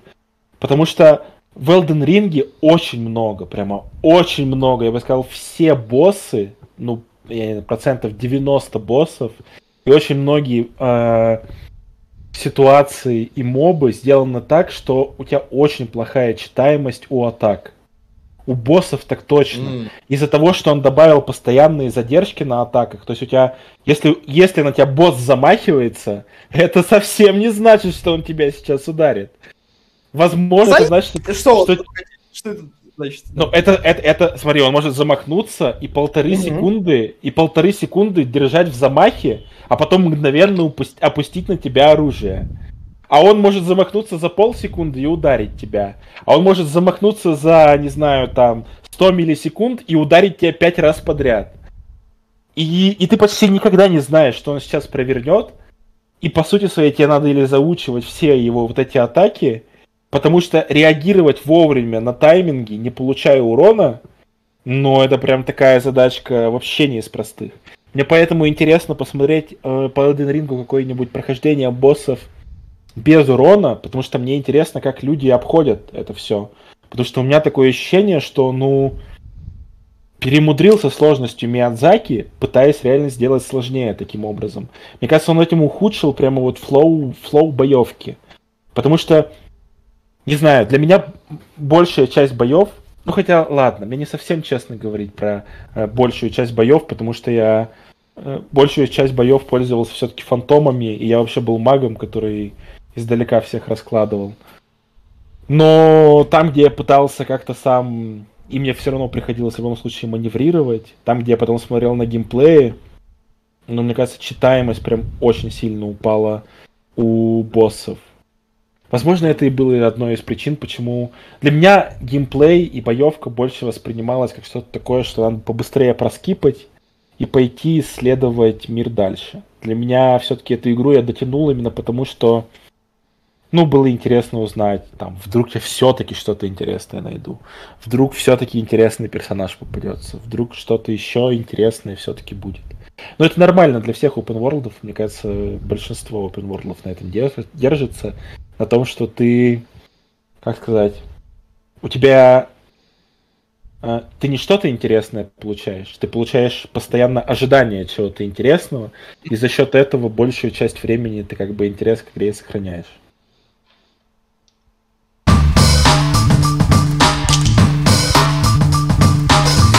Вот, кстати, я про Mass Effect и открытые миры. Я вот хотел поговорить, но кто знал, что Никита... Я разочарован, конечно. Ну вы-то с Антоном играли. Да. Собственно, поинт в чем? Э, был же еще пример Mass Effect первого и второго, когда э, в первом Mass Effect был открытый мир в плане, что ты мог высадиться на планету, и там у тебя реально огромная локация, по которой ты едешь на этом мака бесконечно, и точек интереса очень мало, и это вызывало максимум критики.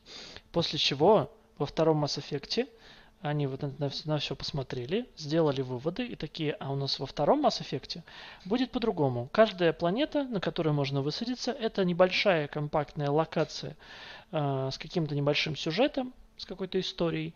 Ты там совершаешь квестовые действия и улетаешь. И это было встречено очень позитивно и очень пошло на пользу да. игре.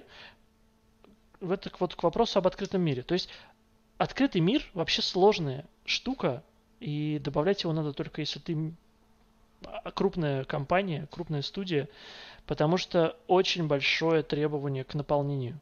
Если ты не можешь наполнить открытый мир, то, скорее всего, он у тебя не получится. Если там нечего будет в нем делать, он будет скучный Все и так. бессмысленный. Да, это ну, еще... наполняешь ты его как скеллиги. Тебе есть чем заняться. Ныряешь гули отстреливаешь. Ну, не знаю. Ну, вопрос, ну, я, я для себя всегда видел так, что вопрос еще награды. То есть, опять же, мы говорили в э, вопросе про Elden Ring, что нету смысла там серчить э, этот большой открытый мир, зачищать mm. его, потому что, ну, ты чаще всего в награду получаешь э, хрень, абсолютно ну, в Elden Ring, хрень. А, в Elden Ring есть, а, как сказать-то, очень неприятный момент, что ты никогда не знаешь, найдешь ты вот в этом рандомном подземелье что-то хорошее, или ты найдешь там какую-то хрень. Там есть, конечно, а, небольшая подсказка в том, что а, на подземелье, в которых что-то более-менее ценное лежит, указывают такие статуи старухи, которые типа луч пускает, если ее потрогать показывает тебе подземелье. Насколько я обращал внимание, вроде бы вот когда старуха тебе показывает на это подземелье, скорее всего там что-то, ну, интересное в нем. Как бы проблема в том, что этих подземелий, мне кажется, под сотню, наверное. И ты понятия не имеешь, какой из них тебе идти, чтобы, ну, ну там, там будет хороший лут, или там не будет хорошего лута. Зачастую, например, вот там лежит прах, который абсолютно бесполезный. Он бесполезный для игроков, которые в соло играют, и он бесполезный даже для меня, который играл с прахом. Но полезного праха на всю игру штук 5, наверное, который можно применять. Все остальное какая-то хрень просто смешная. Мимик. Вот, вот в этом еще проблема вот всего этого открытого мира Elden Ring, что ты понятие, если тебя в каких-то крупных РПГ хотя бы может направить NPC или еще что-то, и сказать, например, в той пещере под той горой я слышал лежит охеренный меч, то в Elden Ring такого, ну если и встречается, то супер редко. Вот в чем проблема его. То есть, как бы ты можешь не защищать и не заезжать, но тогда ты, правда, пропустишь и крутой контент тоже в этих пещерах. Mm. Экипировку, например. А в первой части игры, когда и так экипировка вообще ниоткуда не падает нормально, ты ходишь в драных трусах, которые персонаж у тебя получил при создании, и как бы с начальным оружием ты ходишь, ну, я не побоюсь сказать, наверное, половину игры. И, и, и в следующей половине игры на тебя начинает просто валиться этот лут. Разных мастей. Я не знаю, зачем так было сделано и почему. Ну, вот он такой Elden Ring. Поэтому тебе хочется просто лезть во все подземелья, потому что ты надеешься, ну блин, раз нигде лута не дают, ну там, наверное, хотя бы будет лут. Но там тебе дают прах каких-нибудь чуваков с палочками. А, Я рискую сейчас окончательно выписать себя из э, номинантов на хотя бы какие-то хардкорщики. Но у меня была такая э, геймплейная механика, которая позволяла мне определять, э, полезный будет лут в подземелье или в лагере или нет. Она называется Elder Ring Wiki. Вот. Я ее использовал повсеместно. Ну, слушай, э, я, я не я использовал в жалею, что я не использовал. я не честно. использовал ее в Лимгрейве, вот в первой локации, э, и мне казалось, что в этом есть какой-то смысл, но после того, как я узнал э, спустя время, что я в Лимгрейве, в Лимгрейве пропустил типа три или четыре важных там, э, там сет брони какой-то, или, или там Мгм. кусок какой-то брони, оружие, а я, а я очень помешан на луте в играх, мне нравится коллекционировать весь этот лут, и я такой, так, ну нахрен, Вики, и дальше я шел только по Вики, смотрел. Если я что-то пропускал, я такой, так, где это надо найти? А там еще в какой-то момент была карта потрясающая сделана, где ты просто можешь сравнить ее со своей картой и посмотреть, где что падает, и был ты там или нет, и зачистил. Да. Мне очень понравилось. Я я вообще скипал все подземелья, где не было значка с броней или оружием. Потому Ну, ты что умен, умен. э, бес- М, бессмысленная я- времени.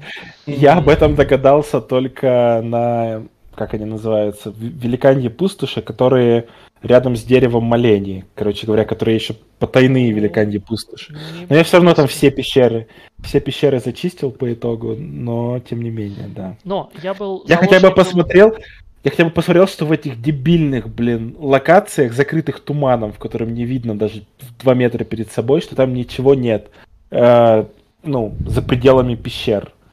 Что тоже просто гениальное решение. Сделать локацию гигантскую, заполнить ее наполовину туманом, но оказывается, что в тумане ничего нету. Зачем? Просто зачем? Ну ты хочешь сделать область с туманом атмосферную. Сделай, блядь, какой-нибудь переход между локациями. Сделай пустошь, которую я проскочу, и я не знаю, она закроется для меня. Я точно пойму, что там ничего нет. Но зачем было так делать, я не понимаю. Зачем было метеоритные пустоши, вот звездные пустоши, делать рядом с Лимгрейвом впритык?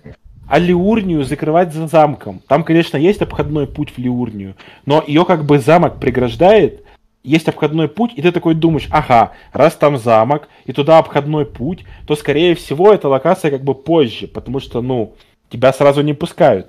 А, а в Звездные пустоши я могу пройти просто так, меня туда может телепортировать. Значит, наверное, после Лимгрейва следующая локация это Звездные пустоши.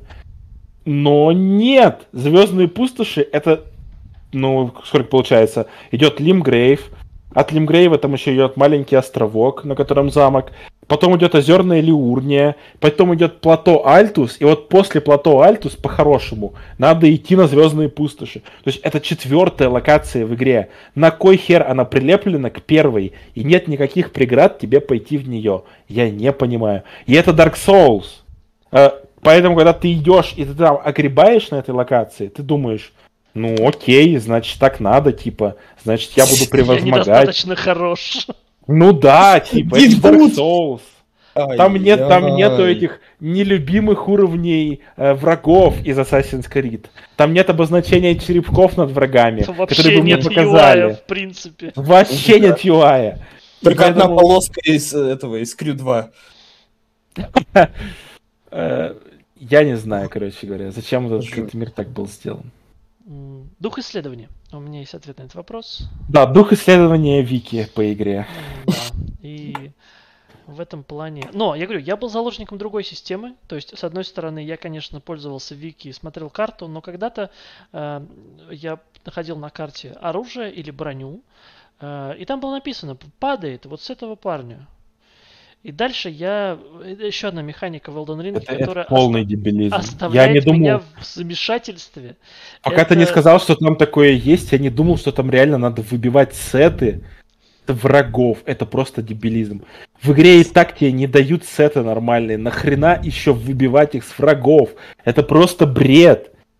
Все, прости, рассказывай. Э, м, Если ты помнишь, по-моему, в зимних локациях есть э, такой рыцарь с двумя мечами. э, Он в виде духа, по-моему, э, выполнен. Я постоянно путаю их названия, всех этих рыцарей. А, Там в той крепости, где ты с генералом Да-да-да, всё, я борешься, который Мгм. еще призывает да, дополнительных ребят, вот там Этот рыцарь, то есть они есть в целом раскиданы по локациям, там есть в где Родана бьешь в области, там за Но храмом они такие не, не очень, не очень часто. Они очень частые, да, но а с них со всех падает вариант этой брони, где просто падает панцирь с наплечниками. Вау. А единственный, единственное место, где тебе падает не просто этот панцирь с наплечниками, а панцирь с наплечниками, э, небольшим куском э, плаща и табардом, падает только с вот этого одного единственного такого рыцаря вот в этой зимней крепости. Вау. Только Уф. с него. И с каким-то, видимо, настолько мизерным шансом. Я, короче, этого рыцаря убил раз, мне кажется, 300, наверное. То есть, чтобы вы понимали, я, я, я очень хотел этот, э, именно этот кусок брони, он там как-то вязался в мою структуру фэшена э, в Elden Ring, и я 300 раз его убивал. Я призывал товарища, у которого была вкачана аркана. Мы убивали вместе. Ну, там можно передавать благо. Спасибо, Миядзаки, там можно передавать вещи, когда вы играете в коопе. Не падало никому. Я нацепля... Мы потом прошли чуть дальше. Я получил этот амулет белый, который повышает тебе аркану, соответственно, повышает возможность получения шмота. Э, Белый скарб. это- Э, Вернулся и, и убил еще сто раз. Не падает просто. Это, это какой-то трэш. Я сидел и не понимал. Я потратил часов 5, наверное, чтобы получить сет брони и не мог понять. Я уже 80 часов наиграл в твою игру, Миядзаки. Зачем тебе система из Destiny 2 сервисного э, с шансом выпадения лута, если у тебя одиночная игра? Зачем? Почему я не могу просто один раз его убить и сразу получить его сет брони? Что мешало так сделать? Какие, какие были идеи? А, Мне кажется, что просто Миязаки сознательно растягивал Elden Ring как мог. То есть его цель была, чтобы эта игра занимала минимум 100 часов прохождения и душнила по полной программе. Но, как говорится, куда же еще растягивать-то? Ты и так одинаковыми подземельями растянул игру раза в два, если не в три. Зачем еще? И еще дополнительно. А я, а я не понимаю, некоторые люди говорили вот про эти подземелья, что типа хорошо, что они есть, много контента в игре, я могу типа пойти и туда, если мне еще хочется. Но ведь это была вообще Новая распространенная практика. Да, Если, если тебе 100 часов было мало. так нет, я про то, что в предыдущих же частях была новая игра плюс, и все в нее играли. Ну, типа, это наоборот был- было в кайф, потому что у тебя насыщенный контент, ты берешь и проходишь его просто, ну, заново. Как, как бы одинаковые подземелья тебе тоже ничего нового не дают в этом плане. Это же реально интереснее было раньше проходить просто, ну, новую игру плюс с усложнениями. Мне кажется, это возвращает нас к идее, что многим людям просто кор боевка нравилась в Elden Ring, и для них э, количество э, вот этого вот всего наслоения контента, одинаково повторяющегося, оно имело смысл. Ну, типа, им было все равно, э, кого, куда идти и кого там убивать, им нравился сам процесс. Я допускаю. Мне просто не нравится, и я не понимаю, как это может доставлять какое-то удовольствие. Для Ну меня да. загадка. Мгм. А вот мы заговорили про открытый мир Mass Effect и быстро соскочили с этой темы. А, Потому что не шаришь. Да что я не шарю, я все понимаю, но это как Fallout, Я все, я все понимаю. Я же купил, я же купил Legendary Edition. Как вы думаете? Я все понимаю. Как я могу не понимать? Ну, в смысле, это тот случай, когда у тебя есть какая-то глобальная карта, и ты на ней можешь отправиться в конкретные локации, эти локации достаточно насыщенные, наполненные, ты их проходишь, как бы потом возвращаешься опять э, Да. обратно куда-то, Да. правильно? Но это же история из старых RPG, типа того же Fallout, когда ты мог на тачке ездить по... Какой там был штат? Лос-Анджелес? Сан-Франциско? Сан-Франциско это не штат, правильно? Это, да. Сан-Франциско, Калифорния. Калифорнии, да. Калифорния, по-моему, там был. Ну да, новая Калифорнийская республика. Ты же тоже мог купить тачку, как бы проехать по всей пустоши, у тебя еще бензин кон- кончался, был дополнительный фактор стресса. И хоп, какой-нибудь случайный ивент, ты натыкаешься, что-то интересное происходит или находишь. Ну, не наткнулся на случайный эм, ивент, поехал до следующей локации. Да, Wasteland так в 3, этом- например, такая же Да, тема. Wasteland 3. Так в этом и суть. Это вообще... А почему так не делать? Ну, типа, мне Да. вот этого хватает для того, чтобы ощутить мир большой, чтобы увидеть, типа, его масштаб, понять его масштаб. И чтобы понять, что я что-то исследую, реально, что я куда-то еду, там, в какое-то место заезжаю, что-то мне открывается. Мне для этого не обязательно буквально там ехать на машине 50 часов в другое место. А, ну, то есть, это же воображение работает. По-моему, оно даже тут больше помогает, чем когда ты на лошади скачешь бесконечно 15 минут, просто ничего не происходит. Знаешь, я допускаю, что проблема в механиках. Ну, то есть, а, вот эта история, которую мы разобрали, накладывает на тебя необходимость в игре придумать механику, которая бы, ну, то есть, которая объясняла бы, почему персонажи передвигаются. Ну, то есть в Mass Effect это корабль, вот э, в Fallout Wasteland это машина. Э, А, ну, иногда разработчикам, видимо, хочется сделать именно, как это, э, игровое передвижение, как в Ведьмаке сел на лошадь и поехал. Сам, своими копытками. Э, И, ну, вот Ведьмака третьего, например, вот эта концепция, по идее, не ложится. Ну, то есть как? То есть ты между локациями интереса скакаешь по какой-то такой Ну глобальной и- карте на плотве. Ну, можно было бы, но на самом деле в Ведьмаке, в Ведьмаке как будто много контента между основными локациями.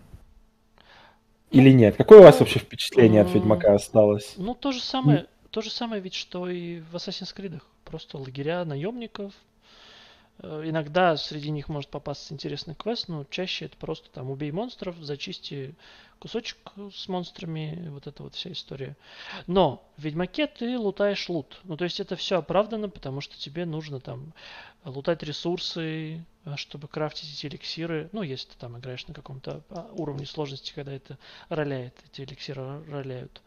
Там Мгм. тебе нужно э, выбивать все новое и новое оружие, плюс там, опять же, когда я решил собрать себе какие-то сеты каких-то школ, то они все раскиданы по разным этим пещерам, Мгм. чертежи, и еще потом Да. еще собери этих, э, собери ингредиенты.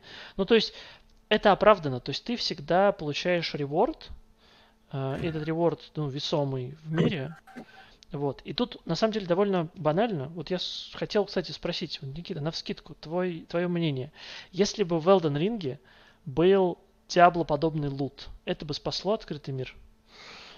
А, Слушай, мне хочется сказать, что да, но мне кажется, система вот этих костров вообще не вписывается в эту историю. Почему-то. Э, Хотя, почему не вписывается? Ну, в Диабло же оно примерно так Да, и не ох, по тому же Мгм. принципу работает. Вот это вопрос. Блин, вот кстати, да, вот Неох, слушай, в Неох я играл, не переиграл. Мне прям супер нравилось, просто я его забросил первый, потому что слишком однообразно, там слишком мало противников просто, ну, типа, из-за этого надоело. Но Э, вот именно выбивание лута в Неохе, пожалуй, да. Не знаю насчет первого, было Мне кажется- там так. э, ну вот во втором же, прям диаблоидный лут во втором не охе. Да, в первом также А, и было. в первом также. Ну вот. Я думаю, я думаю, могло бы спасти. Думаю, могло бы. По крайней мере, в открытом мире, вне вот этих вот локаций, могли бы выпадать какие-то такие сеты, ну как это сказать, не легендарные, Вот с этих А, рыцарей, э, которые там ну да, в большом количестве, да. например. да. А, например, в локации ты мог бы там после убийства босса или еще чего-то открывать какие-нибудь там имен- и- и- именные доспехи Условно, себе. Диабло подобный. То есть, когда... Ну или да, как в Киберпанке это было. То есть, ты в закрытых локациях лутаешь какую-то именную, легендарную шмотку, которую ты потом можешь просто перекрафчивать э, в более высокий и крутой грейд. И опять же, Мгм. тебе для этого нужный ресурс. Это бы оправдало наличие вот это огромных ресурсов. Потому что... Да. Слушай, я думаю, сработало бы, да. Но есть нюанс. Я думаю, что ее не добавили ровно потому, что если бы они ее добавили, то все бы сказали, что это больше не Dark Souls и вообще не Ну, Souls. это точно. И это мы точно. в это говно играть не будем. Тут Но- точно цветной лут. Слушай, но им ничего не мешало это сделать, потому что это не Dark Souls официально. То есть, ну, а для чего они вообще как бы сделали это не Dark Souls, а новым IP? Как раз для того, чтобы ввести, Мартин- ввести что-то чтобы у Мартина было еще одно оправдание не писать следующую книгу. Я, я про то, что они же и так перестраховались, что типа, ребята, это не Dark Souls, это Elden Ring, там открытый мир, там немного другие правила, там чуть-чуть изменили мы механики, поэтому все фанаты Dark Souls, идите нафиг, это не Dark Souls. Что как бы мешало послать еще чуть подальше нафиг и ввести систему лута такую? Не знаю, может, нам просто в голову не приходила идея. Хотя когда ваш конкурент основной это не ох, и он делает э, ну, Именно систему лута, возможно, стоит типа а... на это посмотреть и подумать, как это реализовать. Сейчас еще ведь выходит Lords of the Fallen, которая визуально даже очень похожа на Elden Ring. Там даже есть класс какой-то персонажа, который выглядит как воин из Elden Ring. Визуально классно, там, мне нравится. И там, как раз говорят, тоже будет такая система лута, то есть будут выпадать шмоточки. Они, по-моему, не, будет, не будут цветными, но там будут грейды типа плюс один, плюс два будут падать, плюс три и так далее. Опять же, в Elden Ring вот все говорят, э, я часто слышал такое мнение, что типа вот, слава богу, что нет этого цветного лута дроча на него, но по факту так, а, ну, какая на камне я бы лучше... делая плюс один, да. плюс два, плюс три. Проще выбивать меч плюс один, дальше меч плюс два и так далее. И вот этот меч лутать на постоянной основе более усиленного грейда. Я тоже считаю, что... Самое обидное с камнями, самое обидное, что оружие, которое типа, ну, как оно правильно, магическое, именное, я не знаю, там, например, вот эта катана, которая лунная вуаль, Moonveil, она затачивается на максимум только драконьим камнем мрака дракон, драконьих камней, камней мрака за всю игру выпадает, по-моему, ну, 5 штук, наверное, максимум. То есть у тебя такое разнообразие оружия, но мы тебе заточить, э, заточить дадим только, да, только 5 штук. Ну, выбирай 5 оружий, которые ты хочешь заточить, и точи. Остальные все, ну, прости, братан. А в чем смысл тогда такого количества лута? Зачем мне что-то пробовать другое, если у меня такой дефицит этих гребаных камней, и как бы я знаю, что, ну, по крайней мере, вот эти драконьи, они точно уникальны, их ты ниоткуда не выбьешь дополнительно. И в чем мне смысл такого количества? Зачем мне экспериментировать? Ну, я возьму вот эту одну катану и пойду с ней. Я пробовал заточить еще один э, меч, который... Я не помню, я то ли купил его у этой, у старухи пальцев, то ли он мне откуда-то выпал. Короче, большой ледяной двуручник, но он с уроном на холод был. И Хотя это можно же было с помощью пепла, наверное, поменять ему тип урона, да? Но что-то я как-то на это подзабил, потому что в тот момент, когда я его получил, я пошел на ледяные локации. Угу. И я такой, типа, ну, оружие с уроном от холода мне нахрен тут не нужно. Менять ему что-то мне тоже неохота. Привыкать к его мувсету, а я попробовал с ним немного поиграть. Ну, как-то получается, что катана и быстрее бьет, а урон примерно тот же. И атака это у нее есть имбовая. Оценил. Ну, ну и все. А, а что мне еще пробовать? Мне еще одно оружие затачивать на плюс 10, еще эти гребаные камни где-то. Зачем мне этим заниматься? Почему так сделано? Я не понимаю. Почему сделан был сброс персонажа такой простой? Почему не сделать было сброс грейда оружия просто? Чтобы я мог свои камни перекинуть с катаны на что-то другое. Ну, типа, окей, ты оставь там два этих камня своих драконьих, дай мне их возможность перекидывать. Кто от этого пострадает, что я смогу оружие с одного на другое поменять? Никто. А, я тут слышал мнение на эту тему. А, мне было озвучено, что тогда бы не было интереса в новой игре плюс. А так ты идешь в новую игру плюс. О, а так-то у меня интерес в новой игре плюс. Да-да-да, кстати, да, это... мне еще 100 часов поиграть, чтобы заточить себе клинок другой, блин, на плюс 10. Да. Вы что, на приколе там, что ли? Миядзаки, просыпайся, ты обосрался. А, для меня вообще это тоже была такая личная обида, потому что, ну, мне в целом нравится, ну, мне кажется, это одна из важных особенностей RPG жанра, это возможность э, экспериментировать с билдами. Там у меня Division второй особенно очень долгое время продержалась, продержалась эта игра э, в моем э, игровом пространстве, потому что они каждый раз вкидывали там новый сезон какой-то сет, он давал э, этот легендарный, он давал какое-нибудь там усиление чего-нибудь, который хорошо сочетался с каким-нибудь ранее неигранным и вообще бесполезным э, сабклассом, э, э, и ты такой, все это у тебя в голове складывался, такой, так, вот это надо попробовать. И ты шел, выбивал себе этот сет, вот опять же, к вопросу об открытом мире, то есть там Division диаблоид, на мой взгляд. И ты Мгм. реально, у тебя есть смысл. Ты ходишь и перепроходишь одни и те же миссии, потому что, ну, там, с них падает лут с рандомными характеристиками. То есть тебе нужно, помимо того, что выбить там этот сет э, с фиксированной статой, который дает бонус там к какой-нибудь способности, тебе еще нужно наролить на нем определенные характеристики. Ну и ты ходишь, это осмысленно, ты понимаешь, зачем ты это делаешь. И там результатом твоих усилий становится вот этот вот собранный полностью хороший сет, э, собранный хороший, хороший build. Ты его тестируешь, опять же, там в открытом том же мире тебе прикольно, ты получаешь там fun, там я огнеметчика собирал, пулеметчика, туда-сюда. Мгм. В Elden Ring я столкнулся с идиотской идеей, что много вариантов, реально ты когда смотришь, понимаешь, как работают все характеристики, ты такой, вариантов, э, билдов много прикольных. Я бы попробовал вот это, вот это и вот это. Но игра тебе говорит нет, ты не попробуешь, потому что у тебя ограниченное количество камней, у тебя ограниченное количество вот этих перекидок персонажа.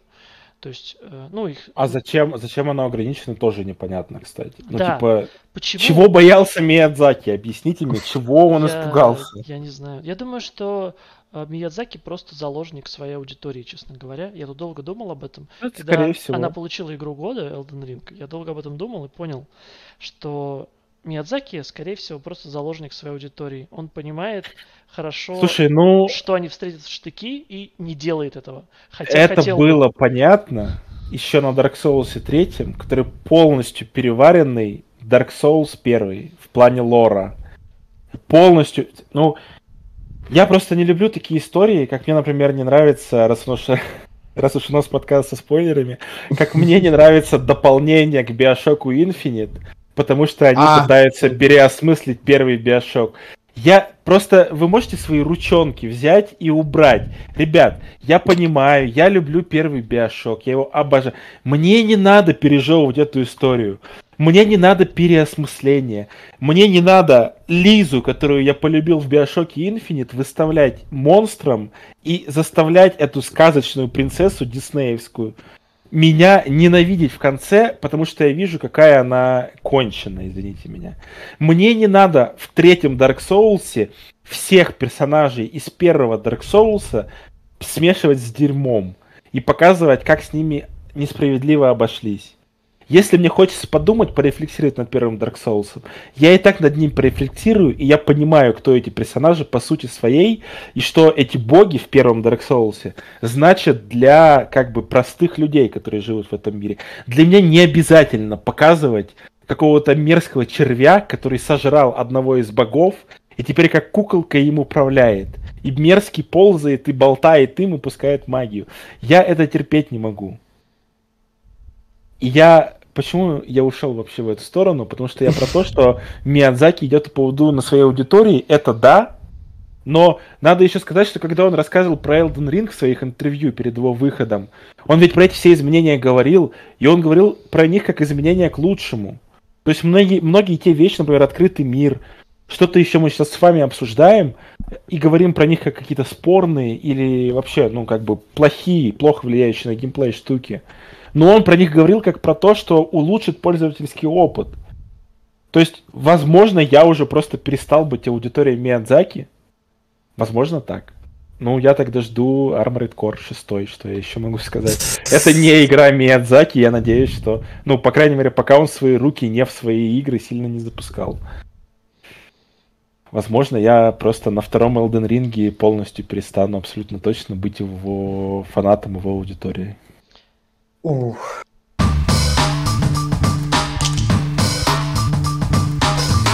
А, знаешь, в чем еще, мне кажется, косяк открытого мира Elden Ring? А, В чем? большой контраст э, в плане, я сейчас объясню. Я просто вспомнил про Division, и в Division, там, во втором и в первом, на мой взгляд, э, охренительный level design. То есть там уровень их level дизайнеров, которые делают мир, мне кажется, он просто там запредельный. И исследовать каждый закуток там, второго дивизиона, э, что в дополнение с Нью-Йорком, что в Вашингтоне, это само по себе удовольствие. Даже если ты там ничего не найдешь, но чаще всего ты там что-то находишь, потому что это диаблоид. Но даже если там ничего не найдешь, условно, в итоге, там, ты все равно получишь максимум удовольствия, потому что каждый закуток тебе еще и историю расскажет, помимо всего прочего. И вот в Elden Ring мы сталкиваемся с ситуацией, ну то есть э, нельзя сказать, что все локации там плохие, там есть охренительные локации с точки зрения Да. дизайна, но на контрасте, когда ты из вот этих полей бессмысленных с одинаковыми пещерами попадаешь в эту локацию с классным, там я помню, как я после этой Лиурни попал в Академию, классная локация с Да. классным геймдизайном, мне очень понравилось, а потом она меня выплюнула в Альтус Плата, и я такой, да твою мать, опять поля, ну теперь оранжевые, да иди ты в жопу. И, ну, конечно, вот этот контраст очень сильно еще играет. У тебя у тебя и так мало причин любить и там оправдывать для себя этот открытый мир. Нет наград, нету satisfying core геймплея, чтобы это все бегать, зачищать. Там э, нету какого-то понимания, зачем это вообще все нужно, нет какой-то цели у этого вот огромного пласта бесполезного поля. Так еще и помимо всего прочего, ты понимаешь, что это у тебя препятствие перед следующей классной локацией типа Академии, типа э, столицы. Это у тебя препятствие перед ними. То есть тебе нужно вот эту Мгм. херню преодолеть, чтобы добраться до интересного. Это косяк. Левел дизайн А ты вот- страшный. Ты вот еще начал говорить, и я подумал, что ты будешь говорить в контексте нарратива. Потому что, мне кажется, лор в Elden Ring, он на самом деле достаточно интересный. По крайней мере, я в него погрузился после того, как игру прошел, но вот в этом как раз и проблема, что интересный лор, тебе надо в него погружаться как-то отдельно. Вот в чем беда. И по сути ты в Elden Ring смотришь на... Блин, да, это территории враждующих королевств, где там полубоги сражались между собой, где много чего произошло, но как будто бы в самом мире этого недостаточно. Ну, ну то есть, как сказать, там настолько слабо размазан лор, там настолько далеко бывают связанные друг с другом части лора, разбросаны там на десятки часов друг от друга. То же самое происходит с квестами, что ты как-то не ощущаешь просто... Ну, мир остается просто красивым, но мир большую часть времени как будто не наполнен смыслом. Нет такого ощущения. Да. Вот та же озе- озерная Лиурния, это ведь королевство. Это ведь королевство, которое, ну, королевой, в котором был настолько сильный маг, что его боги не смогли склонить перед собой. А, вот это, которая Риналла, которая правит этим королевством. Ну, там ничего нет, там озеро и все. Там, ну, я понимаю, что там что-то утонуло в этом озере, но, блин, не настолько же. Ну, покажите мне королевство. Типа, чем она правила-то? Двумя сараями и своей академией? Библиотекой. Да, библиотекой. Хотя пространство показ... ну, позволяет все это показать. Э, Вот об этом и речь. Ну, я, я и вел к этому. То есть ты правильно сказал? Я и говорил об этом. То, что level design, уровень э, перепадов в level дизайне, вот на вот это влияет. Ты приезжаешь на локацию большую, и она тебе вообще, она тебе не рассказывает истории, она тебе не дает какой-то профит, она неинтересная в плане исследования, ничего. Это просто бесполезный, огромный кусок поля, который ты на коне проскакиваешь, чтобы попасть в маленькую, компактную, интересную локацию, и потом из нее выплюнуться в следующий кусок поля.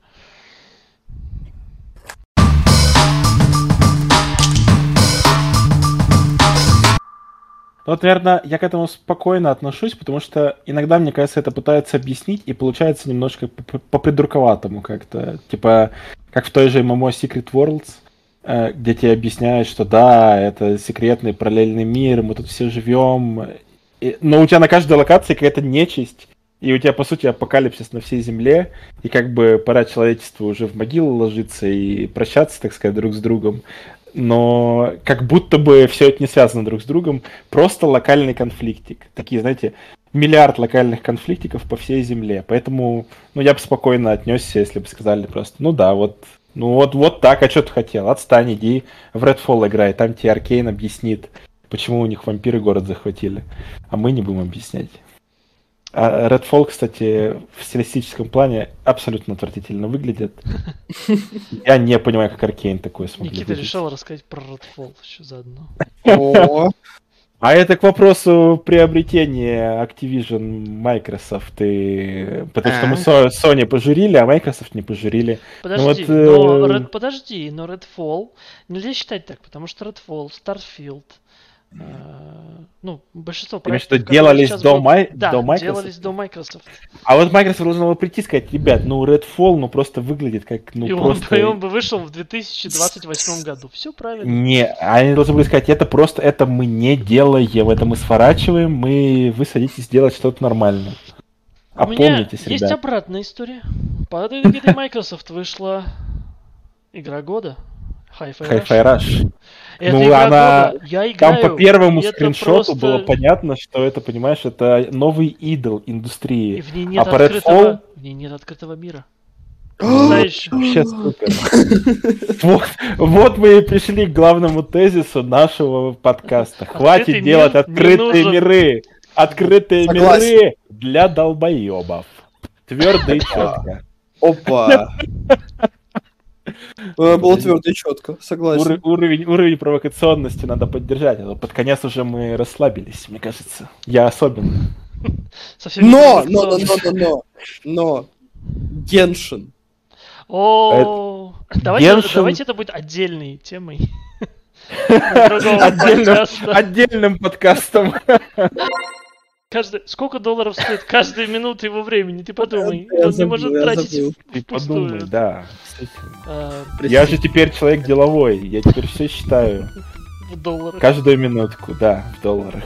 Хотел, кстати, сказать, да, что игроки в современном мире голосуют не рублем, а голосуют тенге или лирой. Рублем больше игроки не голосуют. И на этой шикарной ноте, мне кажется, можно закончить тему с открытыми мирами, о которых мы почти не говорили. Yes.